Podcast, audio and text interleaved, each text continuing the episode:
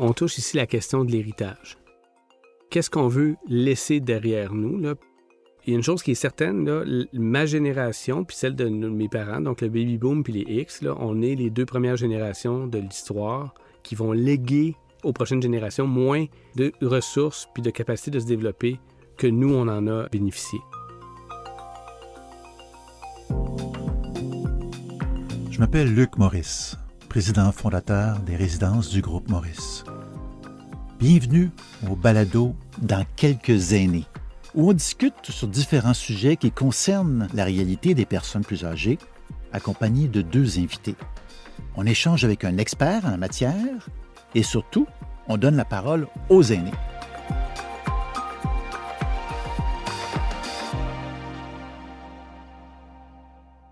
Quand on parle de développement durable, de quoi parle-t-on exactement? La définition du gouvernement du Québec est la suivante.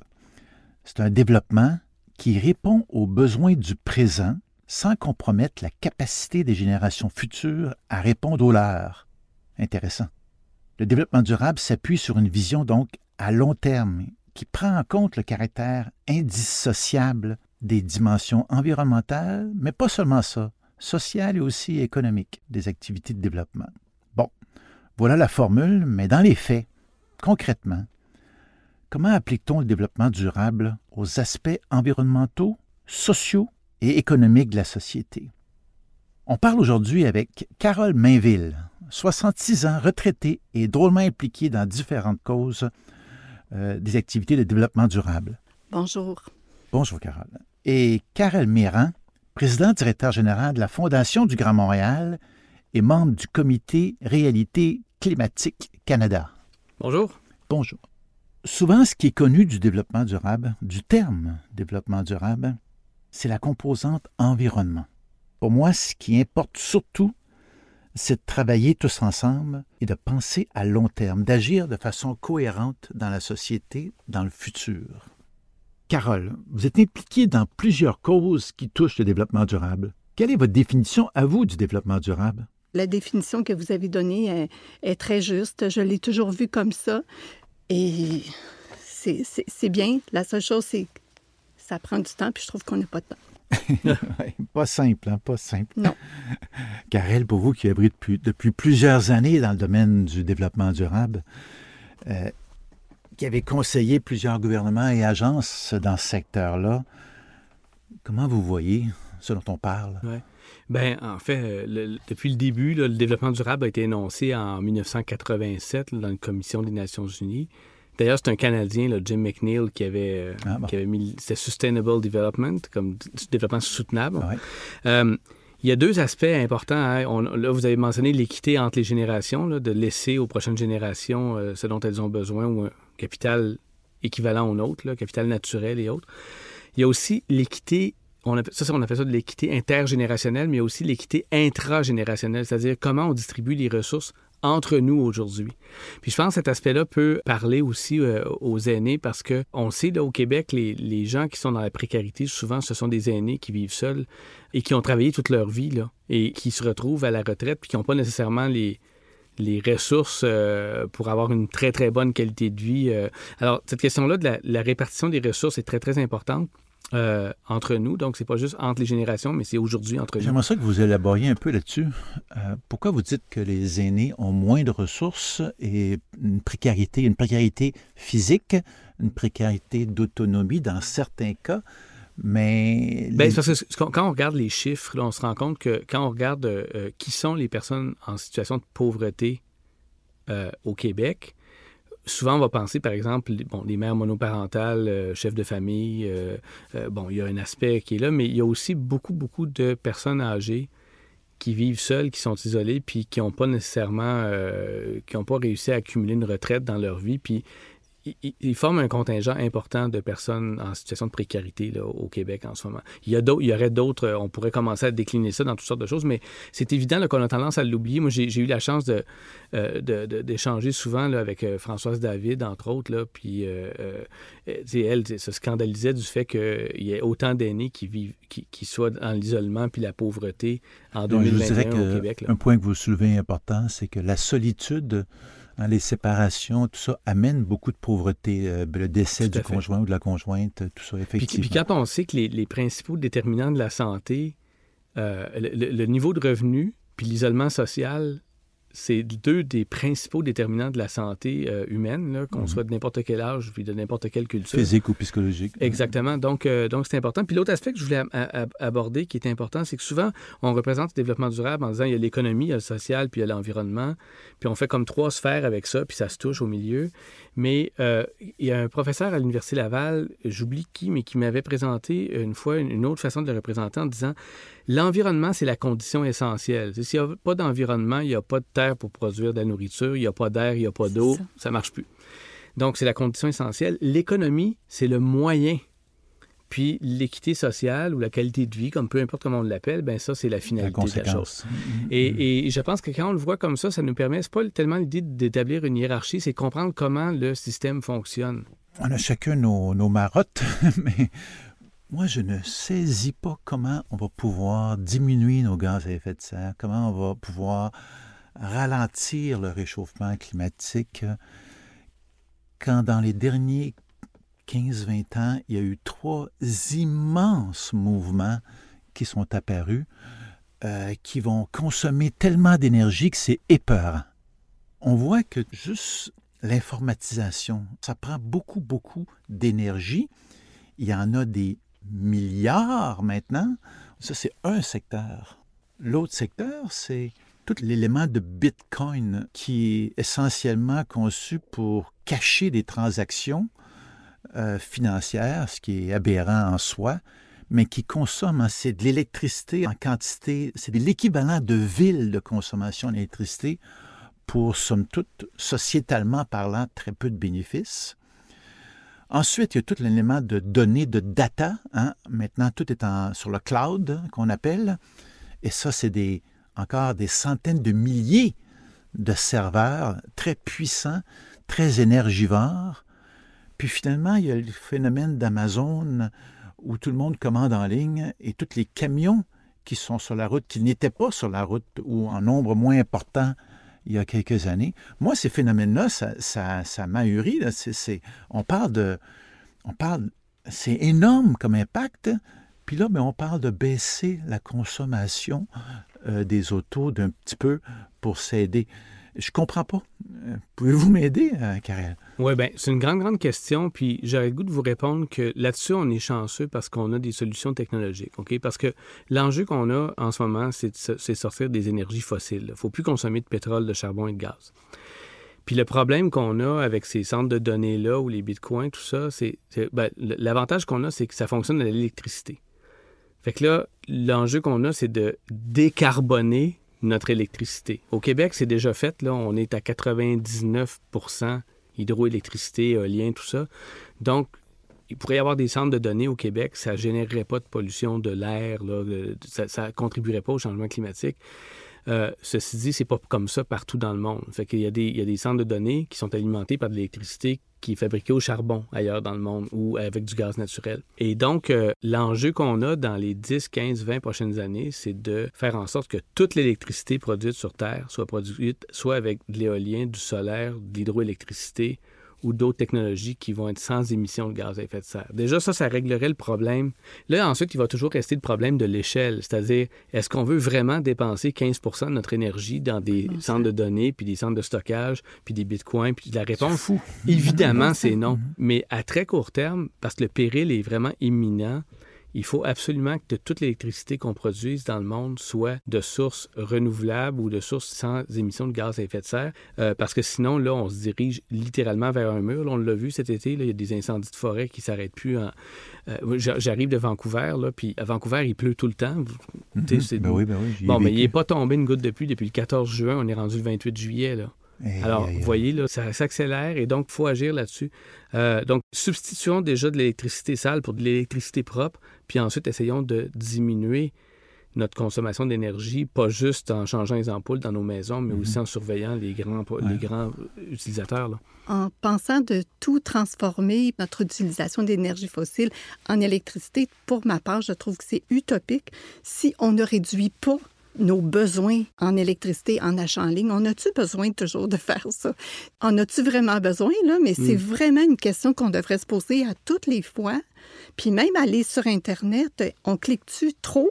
Si on veut diminuer, il faut en même temps qu'il y ait une conscience sociale qui fait qu'on change nos comportements aussi, puis qu'on accepte de ne pas être si euh, vivre si tant dans le luxe, là, que moi, je trouve que des fois, c'est un luxe, des, trucs. Là. Et puis c'est fascinant parce que euh, au Québec, nos maisons sont beaucoup plus efficaces au plan énergétique qu'il y a 30 ans, mais on a doublé la superficie. Ben oui, ça donne rien. Donc, euh, et puis il y a des scientifiques qui connaissent ça, là, on appelle ça un effet rebond, là, puis il y a une théorie, je ne sais plus quoi, mais en gros, c'est que au fur et à mesure qu'on fait des gains d'efficacité énergétique, on s'en sert pour consommer plus d'énergie. Exact, par toutes sortes d'autres moyens. Puis c'est moi, ça me fait peur. Ça me dit que on est intelligent, on a plus d'électricité ici euh, propre qu'ailleurs, mais on continue d'augmenter notre consommation, même si on CO2 puis on, on réussit à s'en sortir. Euh, si on augmente la consommation, on n'y arrive, on ça. pas. on se crée des besoins. Mm-hmm. La, question, puis je ne sais pas comment la traduire comme il faut, mais David Suzuki nous disait How much is enough? Mm-hmm. c'est à quel moment où on a suffisamment, là.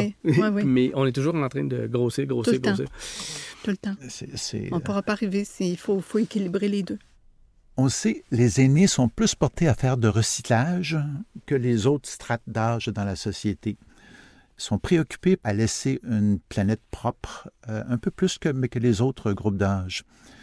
Mais dans ce contexte-là, malgré tous les petits gestes qu'on peut faire, Comment on peut accepter tous les phénomènes euh, grandissants au cours des dernières années? Ben, en fait, euh, il y a comme deux choses qui viennent me chercher dans votre question. C'est que, euh, à mon point de vue, les aînés, ils s'occupent, s'ils font du recyclage, c'est beau, là, mais le recyclage, là, tu sais, il y a d'autres autre chose à faire que ça.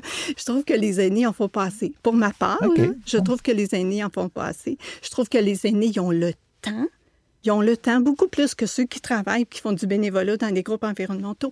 Ils ont le temps de, à donner. Ils pourraient mettre plus de pression euh, au niveau politique. Ils pourraient faire des dons, ils pourraient participer à des manifestations, remplir des pétitions.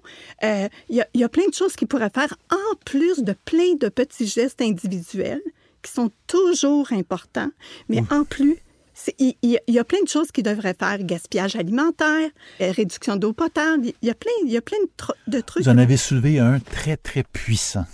Vous avez parlé du, de la force politique mhm. des aînés. Très bientôt, on va parler d'à peu près 37% des gens qui vont voter, qui vont avoir plus de 65 ans. Mhm. C'est énorme. Et comment les aînés peuvent influencer l'aspect environnemental, c'est important. Bien, comme je disais tantôt, s'impliquer, s'informer sur les qu'est-ce qui se passe dans le monde et pour l'environnement, euh, écrire à son député, compléter des pétitions, euh, participer aux consultations euh, publiques qu'il y a, comme s'il y en a une dernièrement sur le glyphosate. il y a plein de trucs, il faut qu'ils s'impliquent, qu'ils s'informent et qu'ils disent les choses. Et moi, j'ai beaucoup l'impression que les aînés il y a comme une partie des aînés qui dit Ah, ben moi, j'ai travaillé toute ma vie, je suis rendue à ma retraite, je vis ma retraite relax. Bon, je vais recycler, je vais faire des petites choses, je peut-être m'acheter une auto électrique, mais peut-être pas. Mais je trouve que les aînés auraient avantage à avoir vraiment une solidarité intergénérationnelle, de penser à ceux qui vivent et qui vont vivre après eux. Moi, je m'implique beaucoup. Là. Moi, je, l'ai fait, ce truc-là, mais bon, je, suis peinturée verte de toute façon. Mais c'est même au travail. C'est ça, j'ai toujours eu des gestes individuels, ça fait longtemps. Puis là, je m'implique depuis ma retraite parce que j'ai le temps et tout ça. Mais je pense vraiment que les aînés, si tous les aînés se mettaient à parler, à revendiquer et à demander euh, plus de développement durable, qui est un mot qui, m'accroche un peu, mais, mais c'est, probablement qu'ils avancerait plus. Ils ont un poids politique important et à tous les égards, euh, tant sociétal qu'environnemental, je souhaiterais tellement qu'ils s'en servent davantage quand j'avais 17 ans, parce que je vais, avoir, je vais avoir 49 ans, mon père a 72. Puis quand j'ai eu 17 ans, mon père savait pas pour qui voter, puis il m'a dit Karel, que je te, donne, je t'offre mon vote.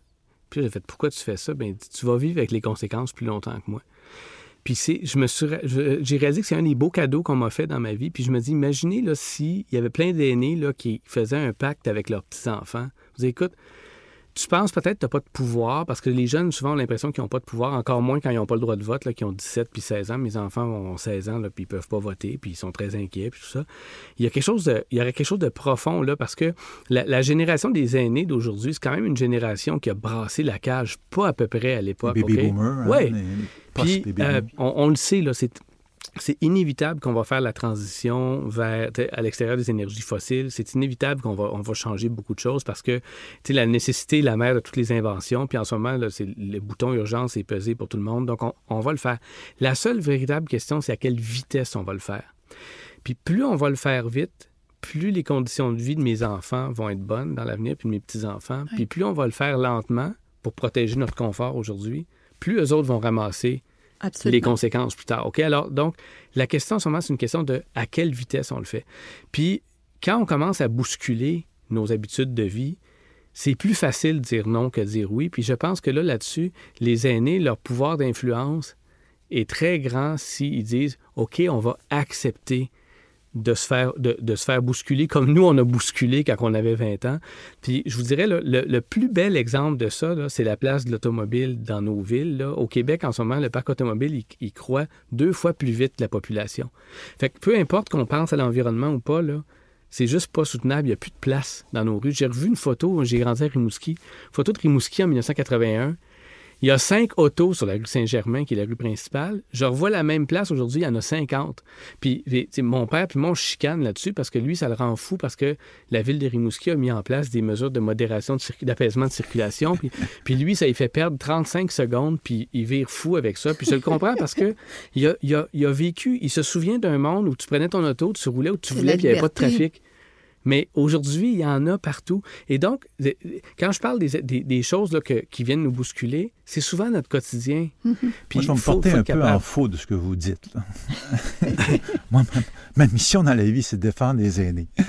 Et euh, les aînés consomment moins, en tout cas différemment. Hein. Un aîné de 80 ans consomme 950 dollars de moins par année qu'une personne de 40 ans, les deux vivant seuls. Alors, c'est pas si différent que ça, euh, mais ils consomment fort différemment.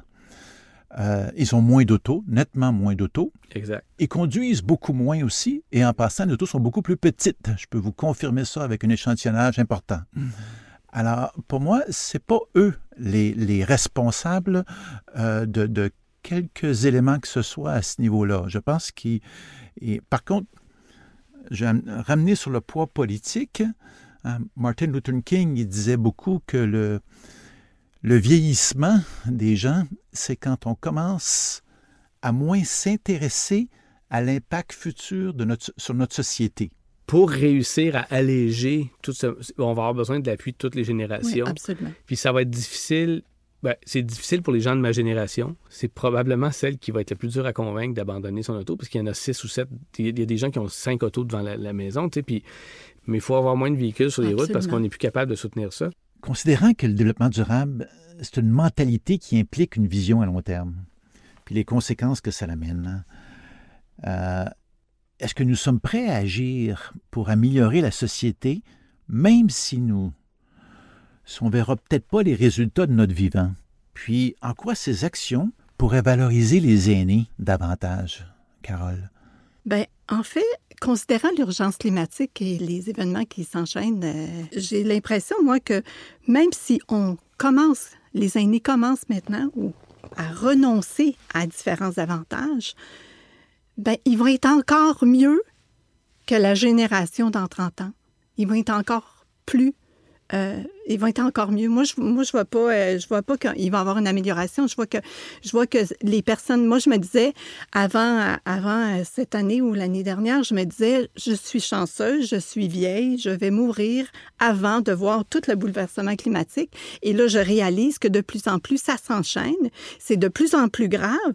Ben, je vais encore plus bouger pour essayer de changer les choses, mais pas pour moi, mais c'est pour ceux qui me suivent. Mais là, on parle de, gens convaincus. Hein. On est tous des gens convaincus. Il y a beaucoup de gens qui ne sont pas convaincus. Je sais. Comment on fait pour toucher à ça? Oui. Bien, moi, je pense qu'on touche ici la question de l'héritage. C'est-à-dire, qu'est-ce qu'on veut laisser derrière nous? Là? Puis, euh, bon, moi, il me reste plus de temps, là, mais euh, il y a une chose qui est certaine, là, ma génération, puis celle de mes parents, donc le baby boom puis les X, là, on est les deux premières générations de l'histoire qui vont léguer à la aux prochaines générations moins de ressources puis de capacité de se développer que nous, on en a, euh, on en a bénéficié. Puis ça, moi, ça me questionne beaucoup par rapport à mes enfants, par rapport à la question justement d'équité entre les générations. Et euh, et euh, il y a une chose qui est vraiment intéressante, puis que, à laquelle on ne pense pas, là, la génération du baby boom, en ce moment, c'est la, génération la plus riche de l'histoire. Je ne dis pas que c'est des millionnaires, là, mais c'est juste, c'est une génération de classe moyenne très, très vaste, et il va y avoir un transfert de richesse le plus important de l'histoire qui va s'opérer dans les prochains là, 10, 15, 20 ans. Déjà, dans 2016-2026, c'est 1000 milliards de dollars au Canada qui sont transférés en héritage. Et là, la question que, euh, que moi, je me pose, c'est à quoi ce capital-là va servir? Évidemment, aux enfants, aux familles, mais euh, il y a très peu d'aînés qui font des dons de bienfaisance dans leur testament parce qu'ils pensent que quand on donne euh, à, des, causes, éducation, santé, culture, tout ça. C'est comme de l'argent qu'on enlève à notre succession, alors qu'en réalité, le crédit d'impôt qu'on obtient se transfère à la succession, puis au bout du compte, les dons de bienfaisance qu'on fait coûtent presque rien. Et là, je, je, pensais à ça, puis je me disais, partout au Québec, si les aînés disaient, ben on va donner une partie, un pourcentage, un petit pourcentage, dans ce moment, on est à 5% mettons qu'on montrait à 10% ou 15% euh, puis encore, je vous dis, ça, ça coûte presque rien. Au bout, du compte, net, ça coûte rien à la succession. Là. Mais pour soutenir le, les causes puis le développement du Québec tel qu'on l'a fait depuis 50 ans, mais pour que ça se poursuive à perpétuité.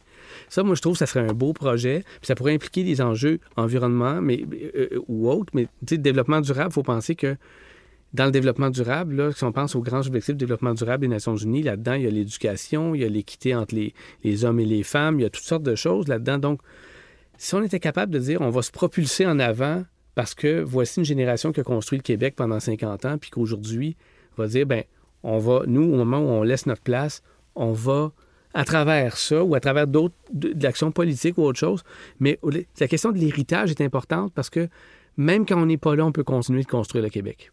Quand on prend des décisions aussi importantes de legs pour des causes euh, dans lesquelles on croit, le mot clé pour moi, c'est croire.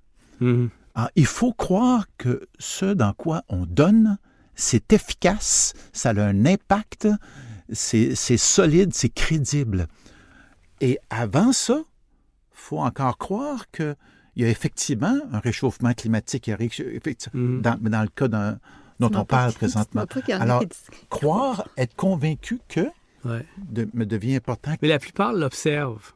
Après ça, ils vont l'expliquer différemment, là, mais euh, je pense, entre autres, là, je m'en vais à euh, la pêche avec mon père, puis un ami de mon père dans deux semaines. puis euh, cet ami-là dit, à l'époque, je pêchais, puis la truite était plus haute dans le lac parce que les lacs étaient plus frais. Puis là, maintenant, la truite, elle descend plus profond parce que les lacs sont plus chauds. sais, lui, il a vu la truite descendre mhm. décennie après décennie. On sait que les hivers sont plus ce qu'ils étaient. Donc, les aînés, ils l'ont vu, ça.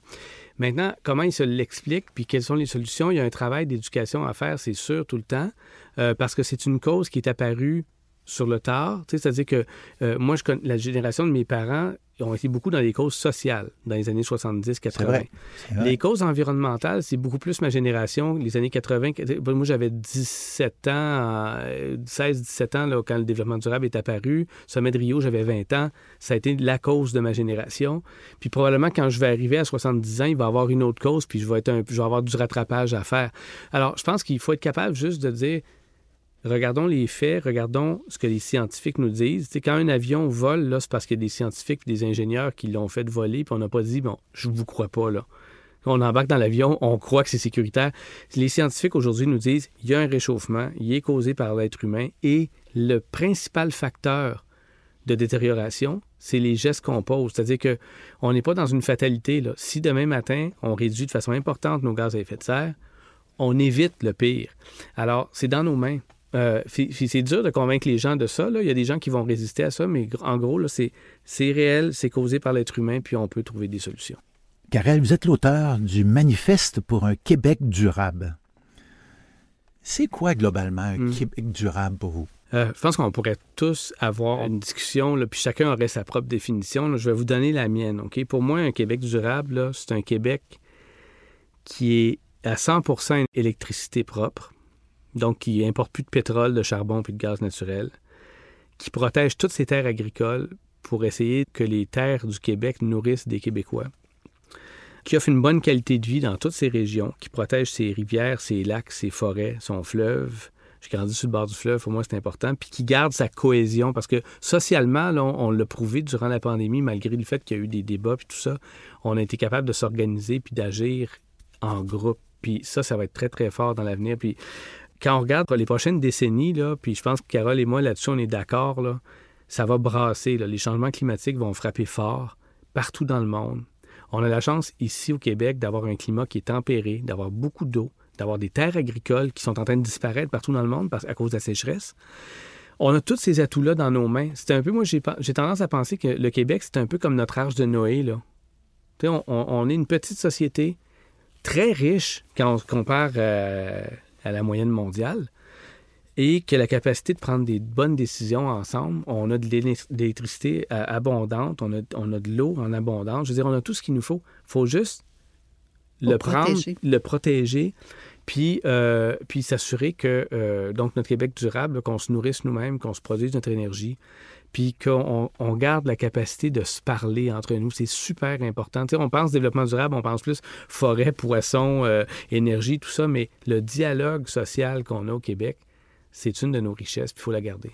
Ce qui m'interpelle là-dedans, c'est que je me dis, bon, OK, le Québec, on protège tout, on a notre eau, on a tout ça, puis ailleurs, s'ils font rien, puis si ça se détériore, puis tous ceux qui subissent déjà des famines et tout ça, ben ils, vont aller où après? Est-ce qu'on pense qu'on va être capable de garder notre stylo, euh, mhm. notre stylo avec, avec tout ce monde-là? Parce qu'ils vont aller, tout le monde va la chercher, l'eau potable, les terres agricoles. Fait qu'il faut, en même temps, il y a aussi un enjeu où il faut que mondialement, ça bouge aussi. Tout à fait, tout à fait. Un bel exemple de ça, c'est en Colombie-Britannique, on en parlait tantôt. Hein, les gens de l'Alberta britannique sont un petit peu inquiets. On a toute la côte ouest américaine qui n'a pas d'eau. Il n'y a plus d'eau. Mm-hmm. Pas une question de l'eau n'est pas bonne. il n'y en a y pas. En a plus. Mm. Non. Alors, euh, il y a une pression pour acheter l'eau du Canada qui est, qui est abondante, là, et qui, ça, peut, ça peut avoir toutes sortes d'impacts. Hein. On l'a vu, ils ont dérouté des lacs complets des, des euh, aux États-Unis mm. qui sont maintenant à sec. Alors, il y a, y a, un impact, il n'y a pas de doute. Hein. C'est pas l'eau. L'eau, ça se transporte mal, ça coûte cher à transporter. Le jour où ça va arriver, c'est pas tellement qu'ils vont venir prendre notre eau et la transporter ailleurs, c'est qu'ils vont venir acheter nos terres c'est accaparés mm-hmm. pour utiliser l'eau ici localement. Il est là le danger. C'est pour ça qu'il faut être vigilant. Euh, parce que le jour où tu perds le contrôle de ton territoire, on le sait au Québec, on l'a déjà vécu par le passé, ça a pris du temps à prendre le contrôle de notre territoire. Et il faut, faut garder ces, terres-là parce que le, gros de l'eau dans le monde, 70% de l'eau est utilisée en agriculture pour produire de la nourriture. C'est pour ça que je vous disais que le couple eau-terre agricole est super, mhm. super important. C'est peut-être notre ressource la plus importante. Non, tout à fait. Bon, évidemment, dans mon domaine, on parle de résidence pour retraités. C'est ma vie. Et j'essaie moi aussi, comme vous, de faire euh, ma part. On a des résidences qui sont euh, reconnu comme étant extrêmement euh, efficace en termes énergétiques. Qu'est-ce que je devrais faire d'autre, Carole? Bon, dans, dans, les résidences, on peut réduire le gaspillage alimentaire. On peut s'assurer d'économie d'eau potable.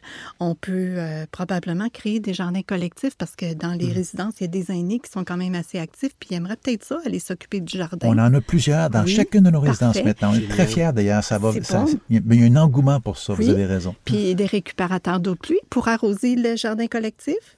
Ça serait mmh. bien. Euh, ben, il, y a, il y a plein de des petits trucs comme ça, des fois, on pense, euh, on pense à des grosses affaires, énergie système, toit vert, puis tout ça. Puis il y a quand même des petites choses qui peuvent se faire au quotidien, mais dans, dans la gestion, et sensibiliser vos employés à l'importance puis à l'urgence climatique. Je pense que, puis je suis pas du tout, du tout un expert, ni dans le bâtiment, ni dans... Mais euh, souvent, quand on passe bâtiment, la première, première décision, c'est où on met le bâtiment. OK? Puis je sais que c'est complexe parce que le coût des terrains, puis l'accessibilité, des choses comme ça, mais je vous dirais que tu sais, dans les gros X, là, c'est pas bâtir en territoire agricole, même si, parce qu'il y a beaucoup, beaucoup de promoteurs mm-hmm. qui cherchent à obtenir des dézonages, ah puis ils réussissent. Euh, pas, pas remblayer des milieux humides, parce qu'il en, reste moins de 1% au Québec. Pas, euh, pas euh, construire dans, un, dans, un boisé, parce que c'est souvent ça. Moi, ça me fait rire, là, tu sais, je regarde des développements à Mirabel, puis ailleurs, puis là, il arrive, puis il appelle ça euh, l'orée du bois ou le boisé de quelque chose. Première chose, il passe le bulldozer, ben puis il reste ben plus un arbre. Ben euh, alors ça, c'est vraiment, vraiment important. Euh, puis l'autre chose, après ça, c'est un coup que ça s'implante. Comment ça s'implante dans la communauté? Moi, je, puis là, c'est peut-être très, très utopiste, mais je rêve de les, les cœurs de villes puis de villages au Québec qui sont un peu dévitalisés. Là. Ça serait bien de recommencer à les habiter parce que moi, je, sais que, par exemple, je pense à la, grand-mère de ma conjointe qui vivait à Saint-Jérôme. Il y avait une résidence, puis la résidence est en plein dans le cœur de la ville, puis elle pouvait aller marcher, puis aller au restaurant avec ses amis, puis tout ça, tu puis elle, conservait, si on veut, la vie euh, urbaine, ou je sais pas comment dire ça, là, mais elle, était capable euh, d'avoir une vie, je pense qu'il euh, y a tellement, tellement, tellement de baby boomers qui vont aller vivre dans des endroits comme ça que peut-être qu'on a une chance de revitaliser vous avez tout à fait raison. J'abonde dans votre sens, Carole. Carole, vous dites que la génération des aînés a été privilégiée par l'abondance et que c'est notre devoir un peu d'aider les générations plus jeunes.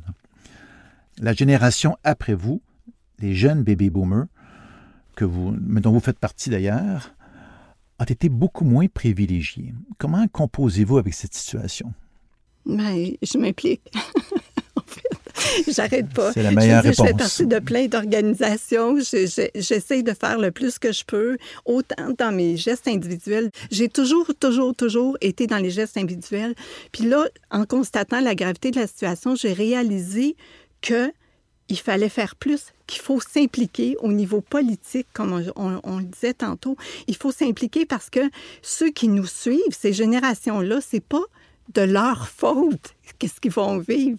C'est un peu nous les coupables. Fait qu'en même temps, c'est à nous de faire le plus qu'on peut maintenant. C'est comme ça que je vis ça, moi. Oui, non, tout à fait. Euh, ce qu'on sait, là, c'est qu'il faut être capable de se mettre des limites aujourd'hui à nous-mêmes pour être capable de léguer aux générations à venir plus. dans le fond, en ce moment, là, il y a un transfert de richesse qui s'opère, c'est-à-dire que tout ce qu'on consomme aujourd'hui, c'est quelque chose que les prochaines générations n'auront pas. Et, euh, et, quand on discute de, questions de, OK, il faudrait limiter notre consommation, il faudrait euh, réduire euh, notre consommation, peut-être réduire un peu notre niveau de vie, à toutes les fois, moi, je me fais dire, ben c'est ça, on, les écologistes, vous voulez qu'on retourne à l'époque des vaches puis des charrettes, là. Mais une fois, il y a vraiment un chiffre qui m'a frappé, OK? Ça ressemblerait à quoi le Canada si on diminuait notre consommation de moitié? si on revenait au revenu, on diminue notre revenu par habitant de moitié pour tout le pays. On revient en quelle année? Puis là, la réponse m'a vraiment jeté par terre. C'est 1975. Donc, en 1975, on avait moitié moins de revenus et on consommait moitié moins au Canada qu'aujourd'hui.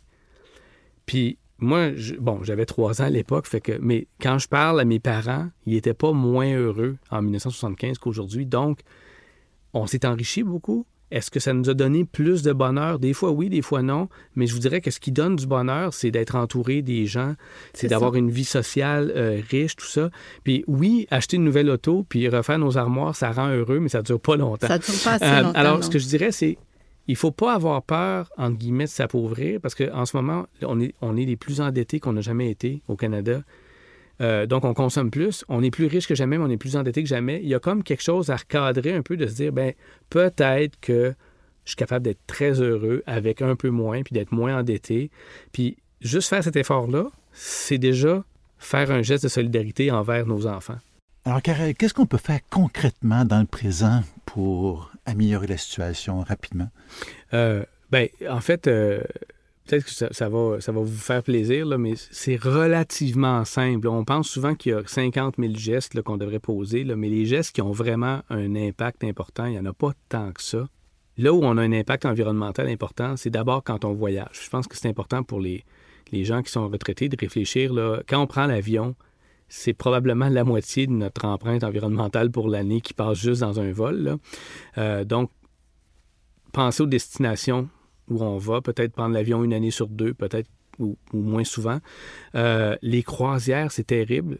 C'est probablement la façon de voyager la plus polluante. Donc, euh, je ne dis pas de pas en faire, mais pas trop souvent. C'est comme la viande rouge, il faut pas en manger trop souvent. ça, c'est vraiment le volet voyage. Puis je, le traite en premier parce que c'est vraiment là qu'on a le plus gros impact. Après ça, ça va être l'automobile. Donc, la question, c'est est-ce qu'on peut avoir une auto électrique? Bon, peut-être qu'il y a des gens qui n'ont pas les moyens. Est-ce qu'on peut avoir une plus petite auto plutôt qu'une plus grosse auto? Pensez toujours à la consommation, puis ça vous fait penser à votre portefeuille en même temps.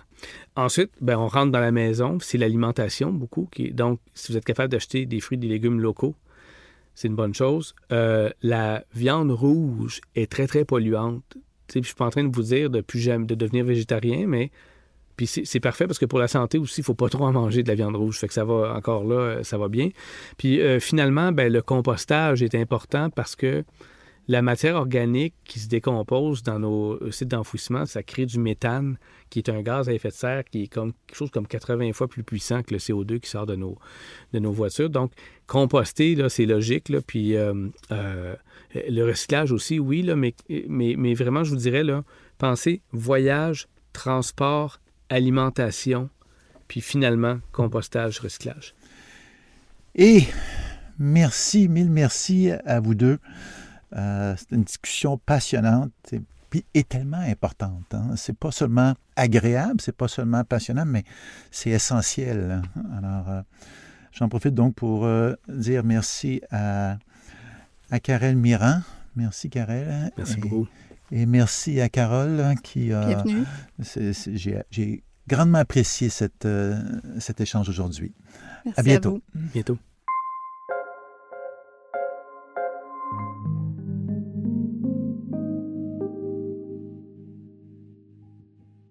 J'ai une petite anecdote à partager avec vous. J'ai deux résidences, entre autres, où j'ai su qu'il y avait un peu de bisbille, un peu de chicane entre deux sous-groupes de, résidentes et de résidents. Parce que dans un cas, ils voulaient absolument avoir un très, très beau gazon, de beaux arbres, des fleurs, des plantes manicurées, qui soient toujours verts et bien. Et dans l'autre cas, on voulait absolument pas ça pas d'arbres qui ne soient pas indigènes, pas de gazon euh, vert. Alors, on voulait laisser aller la nature. Alors, ça crée toutes sortes de, de frictions de temps en temps. La bonne nouvelle là-dedans, c'est que c'est un sujet qui soulève les passions et avec respect. Et moi, j'aime ça de voir un paquet d'aînés avec des passions, avec des points de vue, avec euh, des réflexions sur comment changer le monde, peu importe son âge. Merci d'avoir pris le temps d'écouter vraiment et j'espère que vous prendrez aussi un temps de réflexion concernant le fait que ce sujet nous intéresse tous. Parce que la réalité des personnes plus âgées aujourd'hui, ben, c'est celle de nos proches. C'est la nôtre demain. On le dit souvent.